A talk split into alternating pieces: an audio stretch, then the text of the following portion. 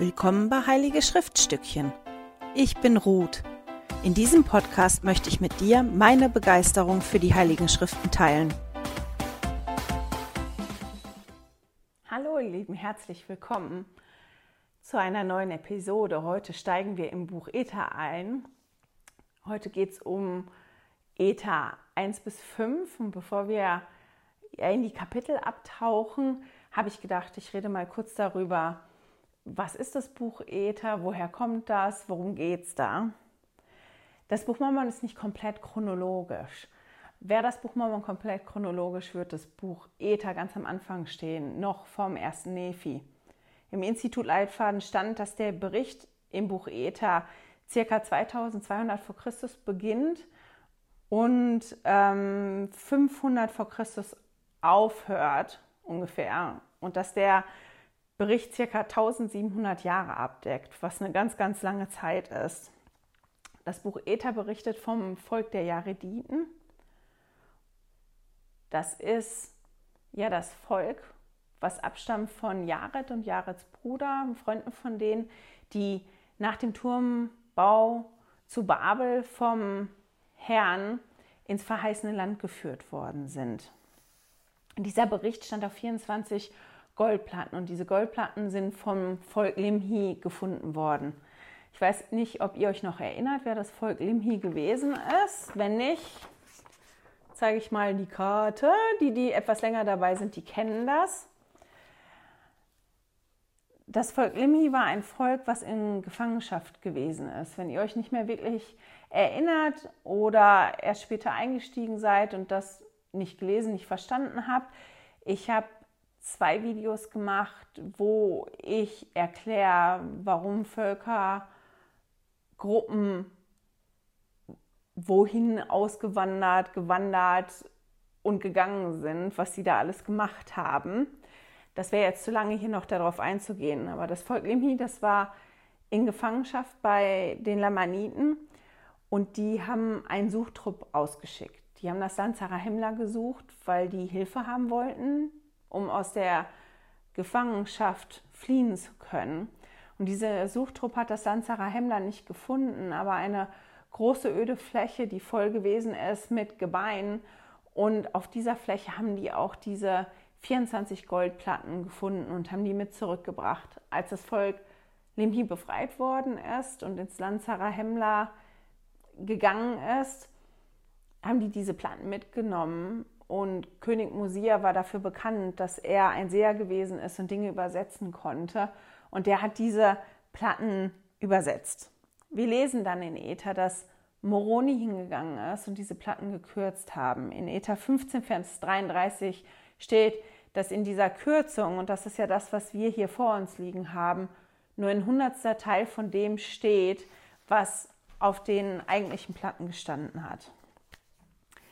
Wenn wir dann starten in Ether, in Ether 1, dann fällt ab Vers 6 was auf, was typisch oder nicht typisch, aber häufiger vorkommt in der Bibel, im Buch Mormon, aber nur einmal in dieser Ausführlichkeit, nämlich die Abstammungslinie von Ether, von wem Ether abstammt.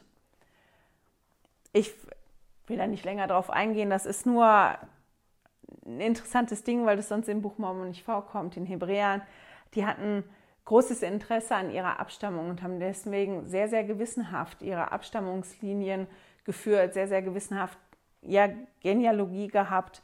Und deswegen kommt das in der Bibel halt an manchen Stellen vor, aber im Buch Mormon halt nur an dieser Stelle.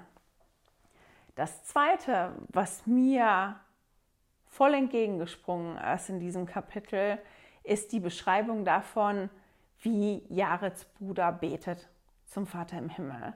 Da steht nämlich nicht, er betete oder er rief ähm, zum Herrn, sondern da steht tatsächlich, Jarets Bruder schrie zum Herrn. Das können wir in diversen Versen lesen. Und ich habe halt mich gefragt, als ich das gelesen habe, warum steht da, der hat geschrien? Warum steht da explizit immer, der hat geschrien? Was ist denn Schreien eigentlich? Was bedeutet das, wenn jemand schreit? Warum schreie ich eigentlich manchmal? Und ich habe das dann tatsächlich nachgeschlagen wie Schreien definiert wird. Und da stand im, in einem Wörterbuch, Schreien heißt sehr laut rufen oder brüllen, etwas ungehemmt in großmöglicher Lautstärke rufen, ausrufen, nach etwas verlangen. Und dann stand da noch, warum man schreit. Man schreit, um seinen Bedürfnissen unhörbar laut Gehör zu verschaffen. Als ich daran gedacht habe, wie das ist zu schreien, ich weiß nicht, wann ihr das letzte Mal wirklich richtig laut geschrien habt, aber wenn man so richtig schreit, das ist ja auch anstrengend. Das ist nichts, was die ganze Zeit leicht ist. Die Stimme wird rau, man braucht mehr Luft. Da geht ja auch Körperspannung rein. Also das ist was, was anstrengend gewesen ist. Das heißt, Jarets Bruder ist hingegangen und hat wirklich zum Herrn geschrien. Und das war mit Sicherheit sehr, sehr, sehr anstrengend. Ich habe mich dann gefragt, wann verschaffe ich denn meinen Bedürfnissen Gehör? Wann möchte ich so dringend vernommen werden, dass ich ungehemmt in großmöglicher Lautstärke rufe? Und meine Antwort war, wenn ich gehört werden will. Wenn ich ein Bedürfnis habe und ich möchte, dass das gehört wird. Natürlich schreibt man auch manchmal im, im Streit, aber wenn einer weit entfernt steht oder irgendwo steht und ich möchte, dass der mich versteht, dass der mich hört, dann muss ich ja ganz laut rufen, schreien. Also ungehemmt in großmöglicher Lautstärke rufen, finde ich ist eine tolle Definition. Und wenn man sich anguckt, in welchen Situationen Jarets Bruder zum Herrn geschrien hat, dann sieht man, dass da immer irgendwas gewesen ist, ja, was der gewollt hat. Jarets Bruder hat immer irgendein Bedürfnis gehabt, dass die Sprache von ihm und seinem Bruder nicht verwirrt wird, ob die rausgeworfen werden aus dem Land und so weiter. Also wenn man das nachguckt, dann ist vorher immer irgendein Bedürfnis da.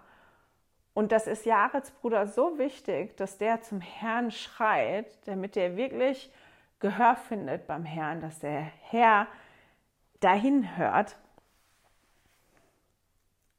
Und das ist doch auch das bei uns, oder nicht? Wenn es uns schlecht geht oder wenn wir irgendwas haben, was uns ganz, ganz wichtig ist, dann bekommt unser Gebet eine ganz andere Qualität.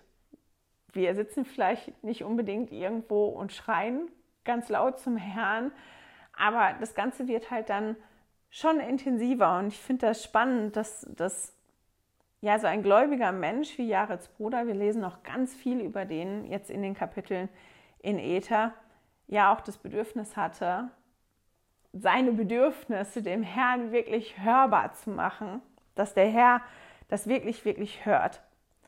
Wenn wir dann weiterlesen im Ether, dann lesen wir davon in Ether 2, dass der Herr, der Herr herabgekommen ist und mit Jarets Bruder gesprochen hat und in einer Wolke war so dass er nicht gesehen werden konnte und vor den hergezogen ist. Der hat mit Jarats Bruder gesprochen, er hat die geführt und angeleitet, bis die am Meer angekommen sind, an den großen Wassern angekommen sind.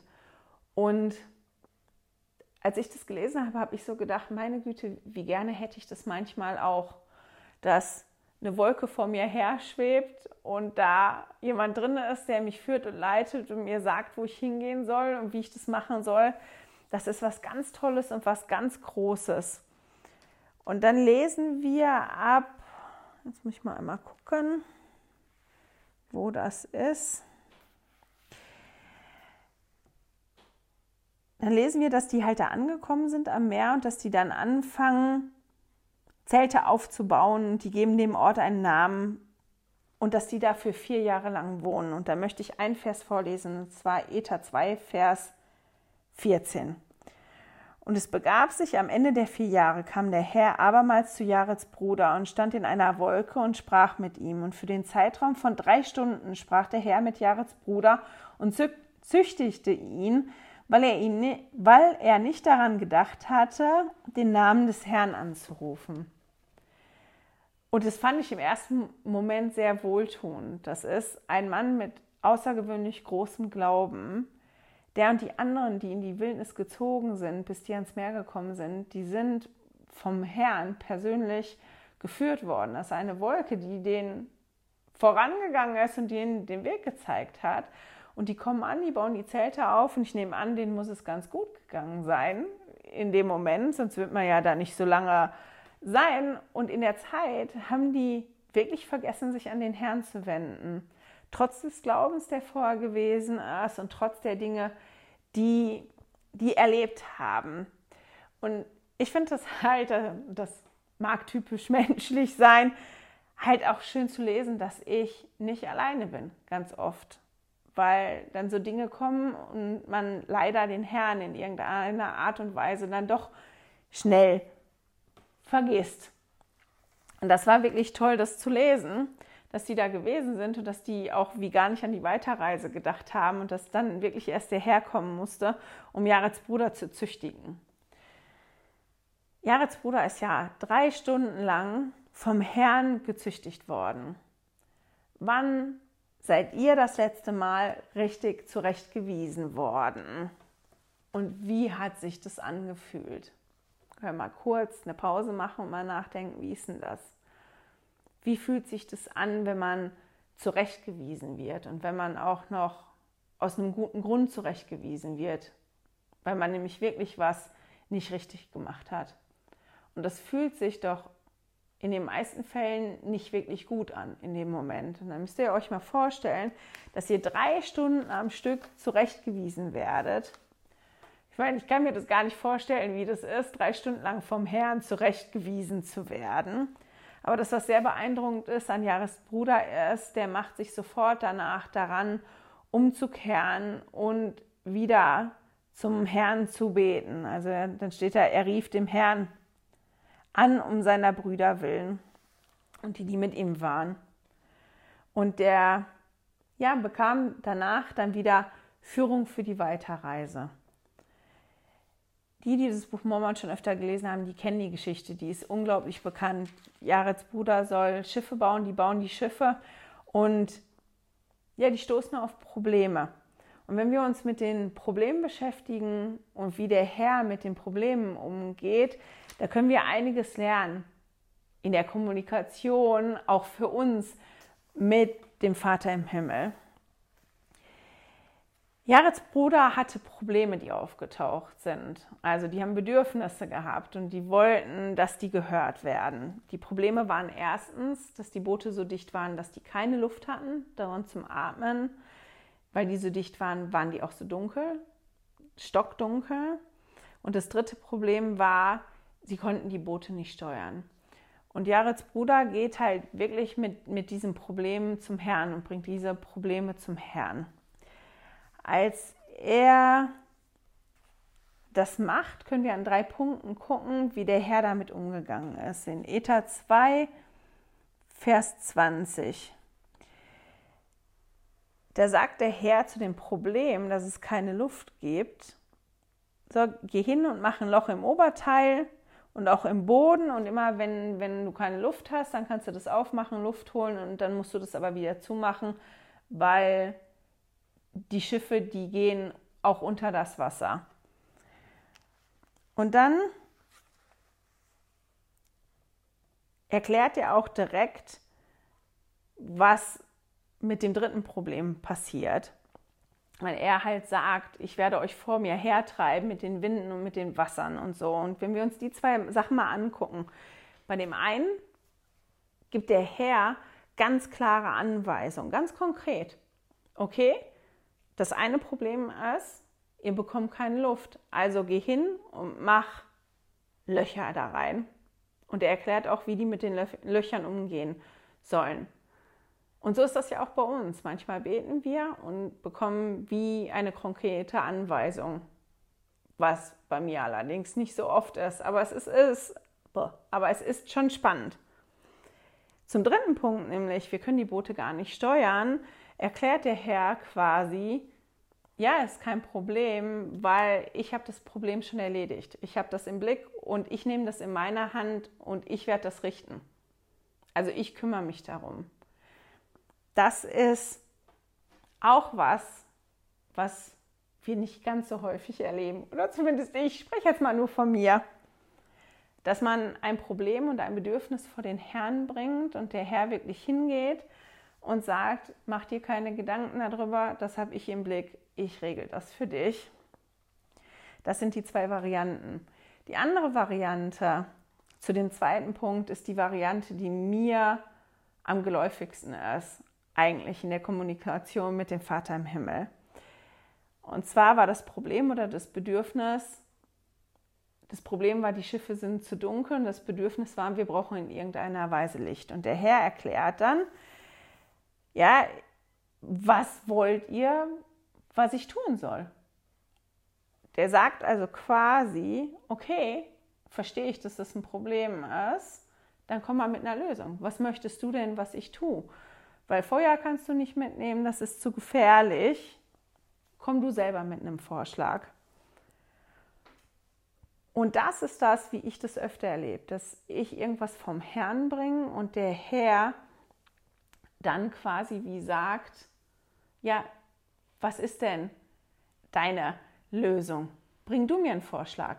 Bring du mir einen Vorschlag, durchdenk das erstmal und guck, ob du das findest und bring den Vorschlag dann vor mir, vor, vor mich.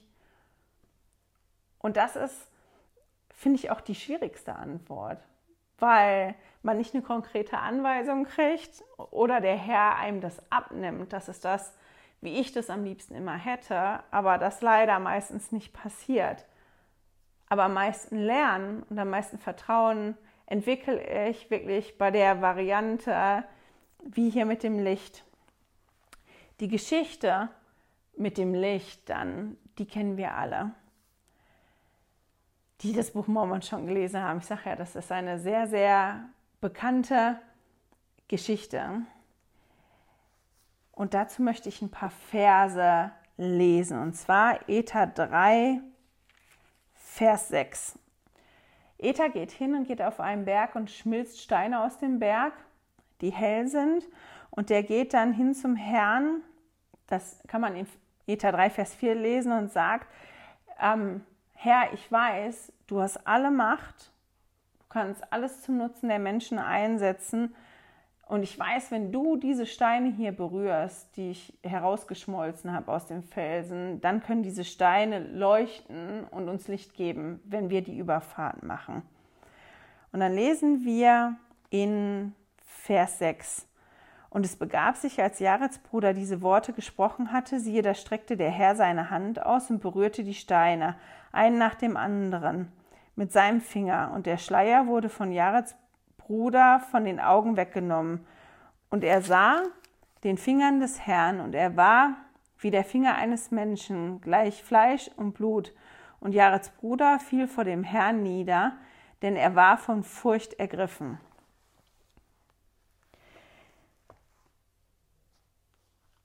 Der Herr ist dann selber, also man sieht, dass Jareds Bruder ja vor Furcht ergriffen wird und nieder, niederfällt. Und der Herr fragt ihn, na, warum bist du niedergefallen? Und er antwortet dann, ich habe deinen Finger gesehen. Und dann bekommt er halt gesagt, nur wegen deinem Glauben, nur weil du so festen Glauben gehabt hast in mich und dass ich das jetzt mache, konntest du das sehen. Der Herr zeigt sich Jarets Bruder dann komplett. Das können wir in Vers 13 lesen. Also Eta 3, Vers 13. Und als er diese Worte gesprochen hatte, siehe, da zeigte der Herr sich ihm und sprach, weil du das weißt, bist du vom Fall erlöst, darum bist du in meine Gegenwart zurückgebracht. Darum zeige ich mich dir. Und dann kann Jared den Herrn, ach nicht den Jared, Jareds Bruder, den Herrn halt komplett sehen. Und in Elter 3, Vers 15 lesen wir dann einen ganz interessanten Satz. Da steht nämlich, und niemals habe ich mich einem Menschen, den ich erschaffen habe, gezeigt, denn niemals hat ein Mensch so an mich geglaubt wie du. Siehe, dass du als mein eigenes Abbild, siehst du, dass du als mein eigenes Abbild erschaffen bist. Ja, selbst alle Menschen sind am Anfang als mein eigenes Abbild erschaffen worden.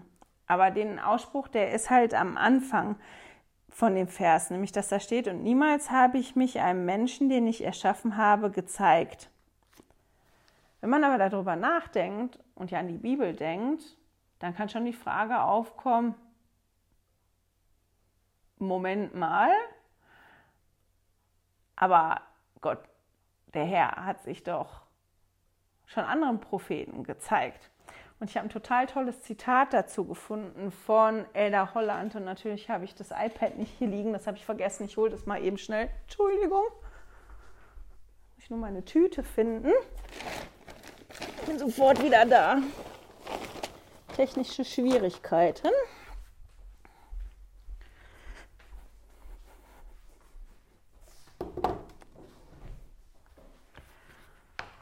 Was ist das? man nur ein paar Stunden zu Hause ist. Und das ist ein ganz langes Zitat, aber ich fand das ganz toll und das hat mir einiges, ja, einige Fragen beantwortet, die ich hatte zu den Versen.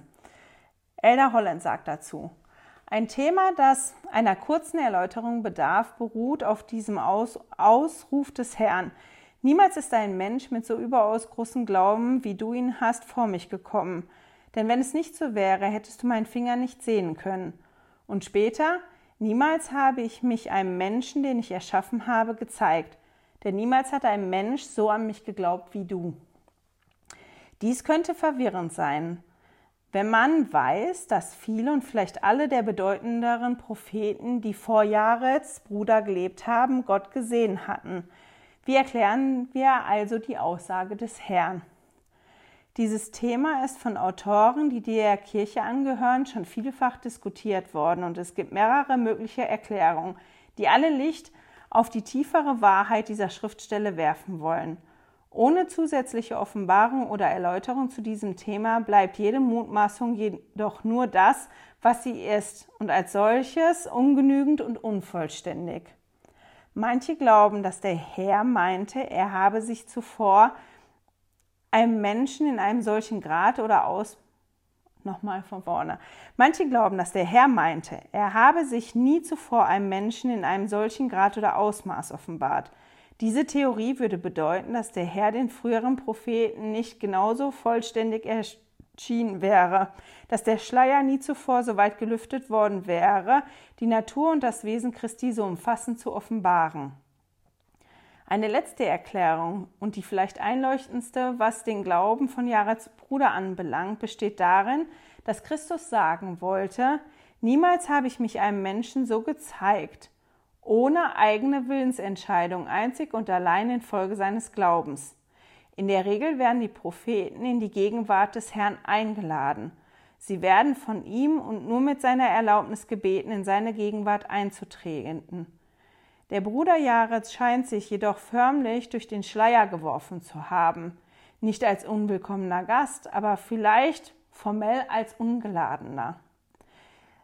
Sagte Jehova doch, niemals ist ein Mensch mit, überaus, mit so überaus großem Glauben, wie du ihn hast, vor mich gekommen.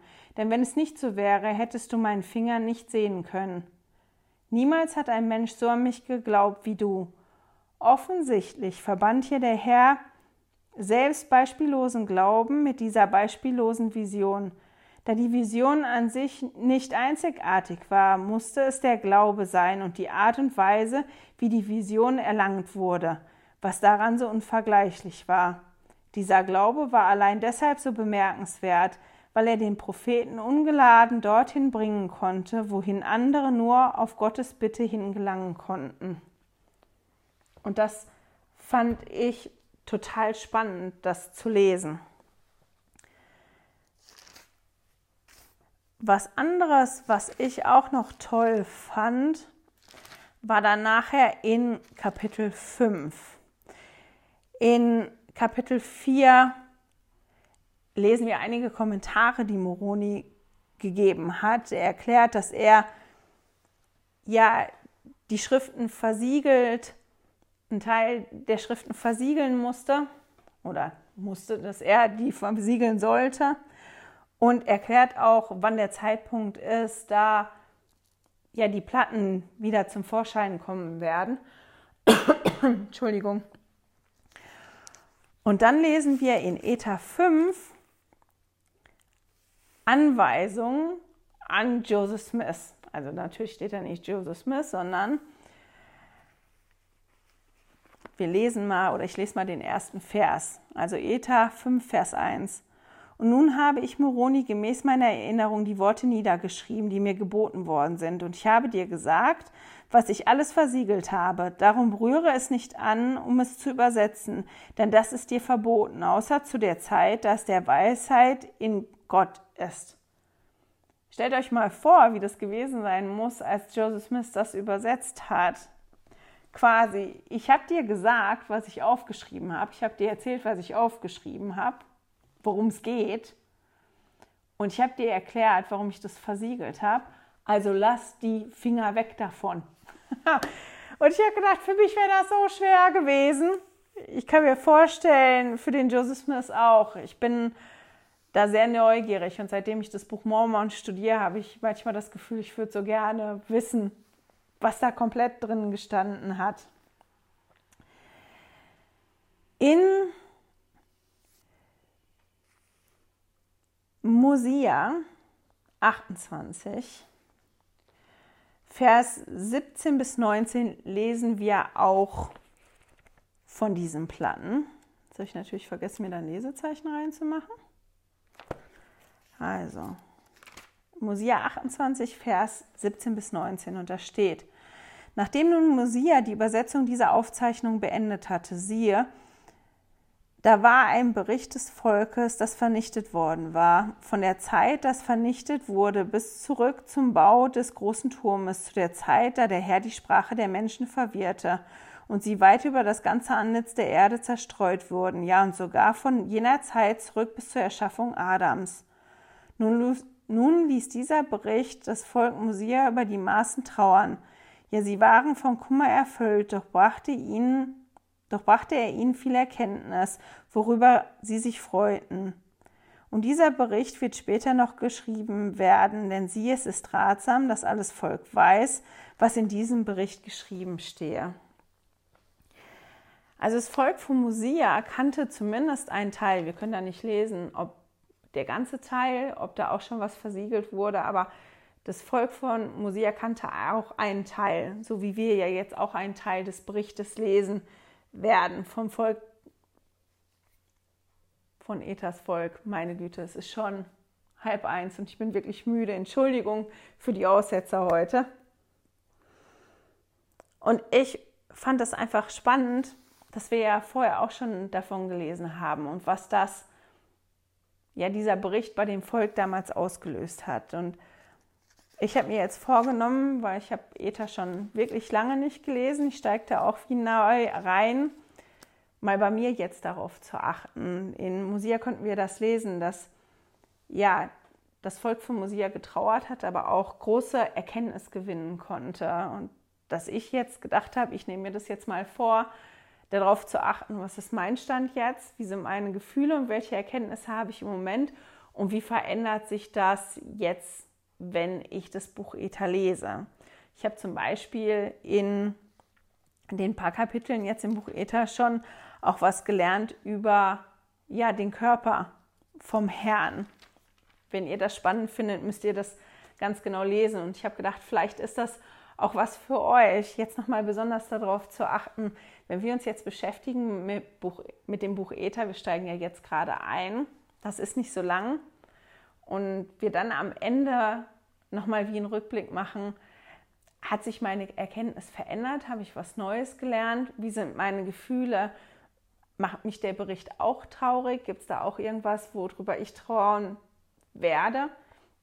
Und wie ist das dann für mich? Ich finde das immer ganz spannend, mal zu gucken, wo stehe ich jetzt? Und wenn ich das gemacht habe, wo stehe ich dann? Genau, das war's für heute. Natürlich findet man noch viel, viel mehr in den Kapiteln, wie meistens.